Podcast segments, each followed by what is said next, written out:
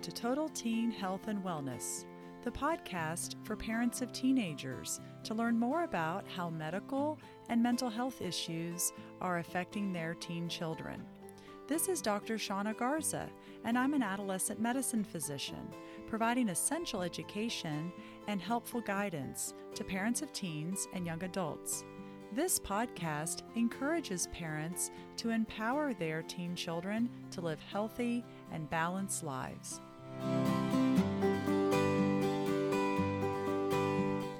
Welcome back, everyone. This is Dr. Shauna Garza, your host of Total Teen Health and Wellness. Today is episode 15. We're going to talk about why young adults need to see their doctor before heading off to college what's so important about getting ready for college from a medical and mental health perspective.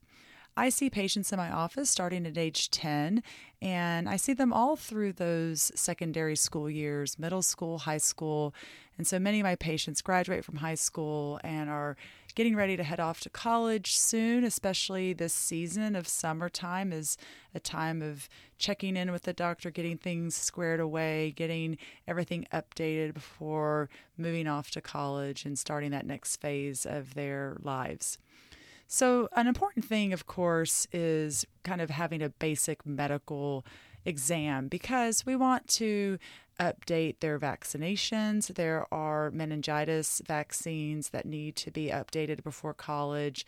We also may have some forms that they need filled out for school to be medically screened, essentially saying that they are healthy and well and not needing additional assistance at school for medical reasons. And some schools actually require screening for tuberculosis, which in my community, there are very low rates of tuberculosis, but we do offer that screening and get those things um, reported for the school intake. But one thing I want to talk to teens directly about is them really understanding their own health. In adolescent medicine, I work mm-hmm. with teens to empower them to start managing their health and understanding kind of what's going on in medical visits with their health or medical history, and empowering them to be able to manage many of those things on their own. Of course, in college, they're going to be more independent. They're going to have to navigate things that relate to medicine and their health on their own, and we want those patients to be prepared for that. So, basics are making sure that patients know their own medical history. They know what they're diagnosed with, they know things they've had in the past as far as diagnoses go, they know what their surgeries are that they've had, any hospitalizations anything in the family history that's relevant. If a parent or sibling has a health issue, they should really be aware of that. So, if that's too much and too complicated for a young person to remember, that's important for them to have that listed down, saved as a note on their phone or a document on their computer that they can refer to so that they are aware of how their medical history might be affecting them. In line with that, it's important for patients to know their own medications. I prescribe all kinds of medications, might be birth control pills, it might be acne medicine, it might be ADHD medication. And as a patient becomes a young adult, they really do need to know what they take as far as the actual name and the dose and how they take it so that they can report that to other physicians and people that see them and want to care for them. They also should know their medical allergies and food allergies.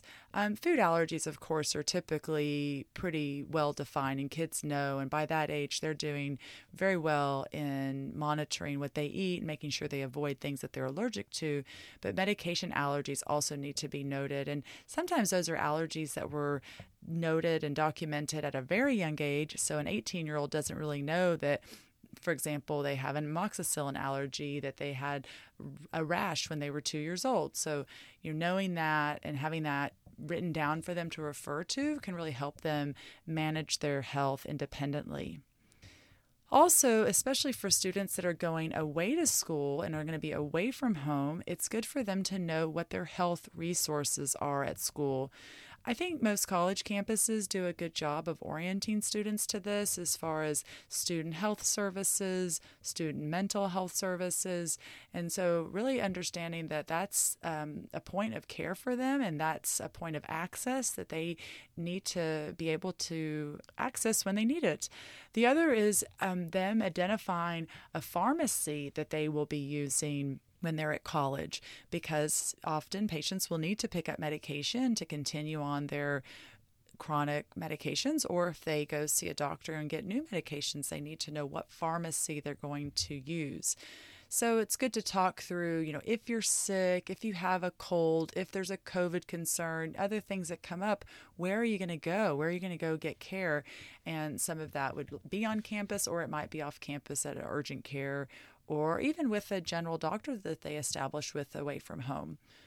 I also talk to patients in general about over the counter medicines, and that can be a pretty broad discussion, but briefly, just them understanding Tylenol and ibuprofen for fever and pains and headache, some over the counter allergy medicines that they might need to take, over the counter stomach medicines as far as medicine for heartburn or for diarrhea and um, other cough and cold medicines, just that they're aware of what's available, what they might have on hand in case they need it, and how to use those medications appropriately in the general, most teenagers haven't really thought of these things. They've had a lot of it done for them by their parents.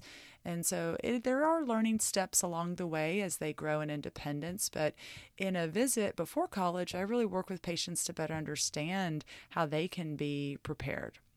Then, once students move to college, it's important for them to think about how things on campus and some behaviors can affect their safety. So, I have very direct conversations, and usually these are conversations one on one with patients about safety that relates to sexuality, substance use, and drinking. So, many patients have not had sex before college, but they think that they might have more opportunity to or interest in having sex. And I talk to patients about the two main parts of safe sexuality. One is for girls to be on birth control, some form of contraception before they start having sex. And then also we talk about the use of condoms that that's important to use every single time they have a sexual encounter to prevent the spread of sexually transmitted infections, which are infections that I diagnose every week. Every week I have patients that are dealing with different STIs that often they don't even realize that they have, but they've been in contact with and then are positive on exams that we do. We also talk about safe drinking of alcohol. Of course, being under 21 is underage, and my college freshmen that are heading off to school are 18, 19 years old. But we know that students on college campuses have a lot more access to alcohol than they would at home living with their parents. They have more freedom, more access, and they're likely going to be around alcohol. So I ask patients, What are your thoughts on this? How do you think that's going to fit for you? And some patients say, You know, I don't like it. I've tried it. It's not for me. I'm not really concerned about it. And so I said, You know, that's great that you have a good, clear idea of what's the right fit for you. When it comes to risky things and things that may affect their safety, it's very important for young people to really think about what is best for them before they're put into those situations. So, if I have a patient tell me that they are really not interested in drinking, then we might just talk about real briefly about avoiding parties, avoiding drinking, and just really focusing on more for uh, a legal issue as far as it being illegal and you could get in trouble if you're around it. Uh, for patients that are drinking or think that they will try alcohol, there are some guidelines that I give patients, and this is very kind of specific guidance. One is to avoid drinking hard liquor because hard liquor, of course, is stronger and patients can have larger volumes of it where they really get more alcohol in their system than they anticipate. And then there's risk of alcohol poisoning, risk of injury, and other safety issues. I also recommend patients to slow down their drinking, that they should never drink more than one drink per hour, and they should follow every drink with water or sparkling water. The other part about safety that we worry about is having drinks that are spiked or or contaminated. And so for patients, I recommend that they never take a drink that's prepared at a party, that they're either standing there as the other person serves the drink or they serve it themselves there is risk of patients being drugged or laced or other things. And so, of course, that's a huge safety concern, especially for girls. And I just want them to be aware of the real reality with that risk. The other piece is to never leave a drink unattended. So if they set their drink down at a party and they come back to it, that drink should really go in the trash and they should go get another one if they if that's what they're choosing to do. Um, the other thing that deals with campus safety in general is that girls especially should kind of work as a team that if they go to a party that they check on each other they're going to be each other's support and they should never leave anyone behind at a party. They should always kind of have a pact with their group so that they are staying safe and that they're not in situations that could be unsafe or risky to them I also talk to patients about the risk of marijuana. Many of my patients go to college in states where marijuana is legalized for recreational use, and they will have more access. They will have more access and opportunity to to use marijuana in different forms. So, as far as guidance goes, I want them to know the real risk that marijuana use, especially when it's heavy use, can have on their mental health the teen brain and young adult brain in college students is still developing, and their brain is not fully mature until age 24 to 25. And so during those college years, if they're using marijuana, that can set them up for risk for other mental health concerns. It can worsen depression, it can worsen anxiety, worsen paranoia, it can isolate people and decrease their motivation where they're just real apathetic for school and for being engaged with campus life. It can also increase the risk of developing an addiction. Not necessarily an addiction to marijuana, which can happen, but more that it turns on the reward pathway in the brain that increases the risk of addiction to other substances there have been many studies that with heavy use of marijuana, patients also have an increased risk of long term serious mental illness that can lead to schizophrenia and the like. And when patients hear about this, they then start realizing it's not just a fun, simple, benign thing that they might think it is. Uh, in general, marijuana use is pretty prevalent and it's minimized, and many patients think it's not that big of a deal. And they need to know that if they experiment with that and especially build a habit of heavy or daily use, that's going to have some real impact on their mental health.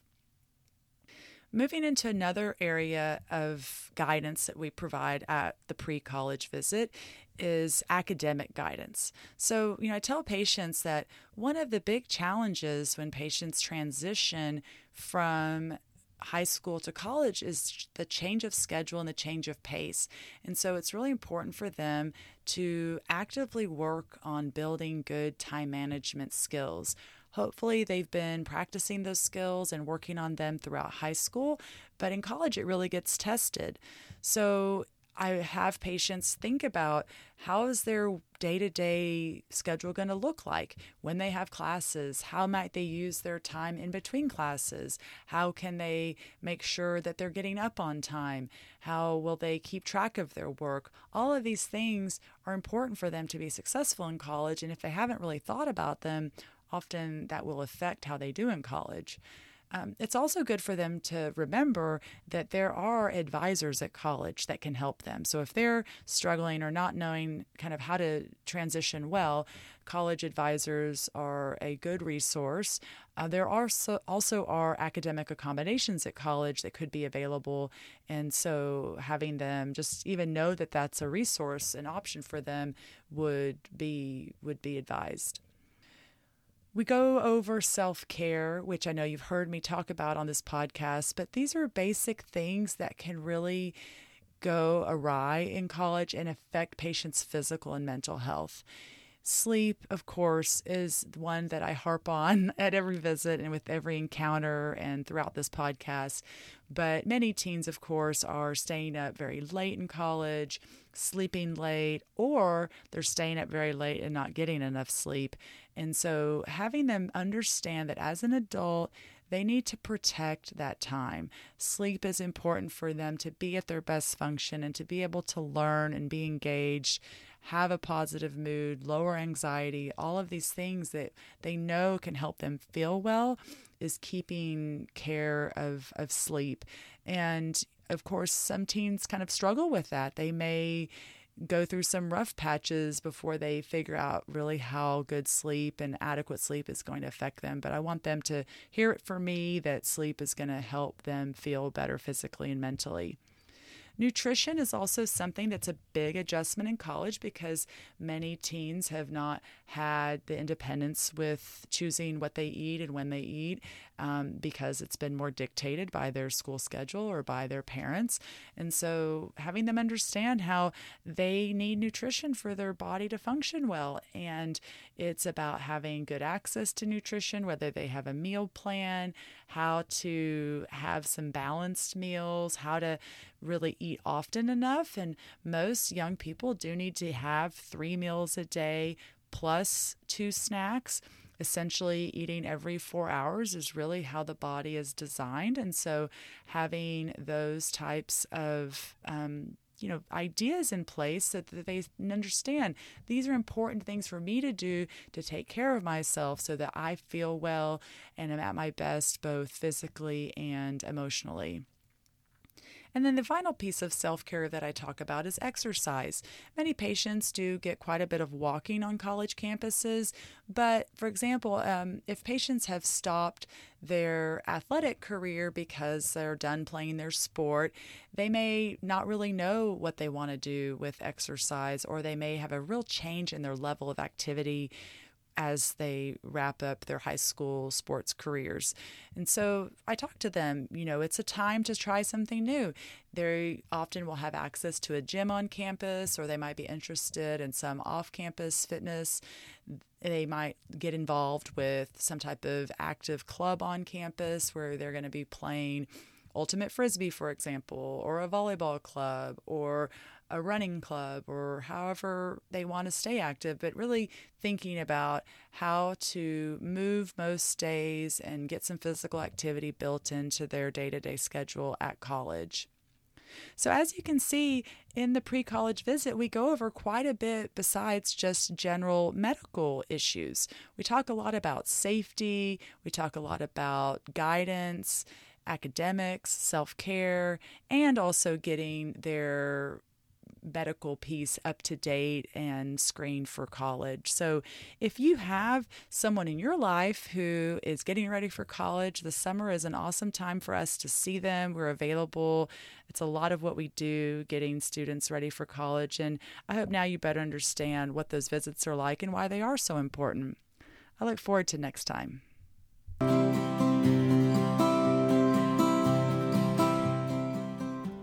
Thanks for listening today. If this episode helped you better understand the health of your teen and you're ready to learn more, please subscribe to hear future episodes of this podcast. Consider sharing it with other parents of teenagers, and remember, parents can help their teens live healthy and balanced lives.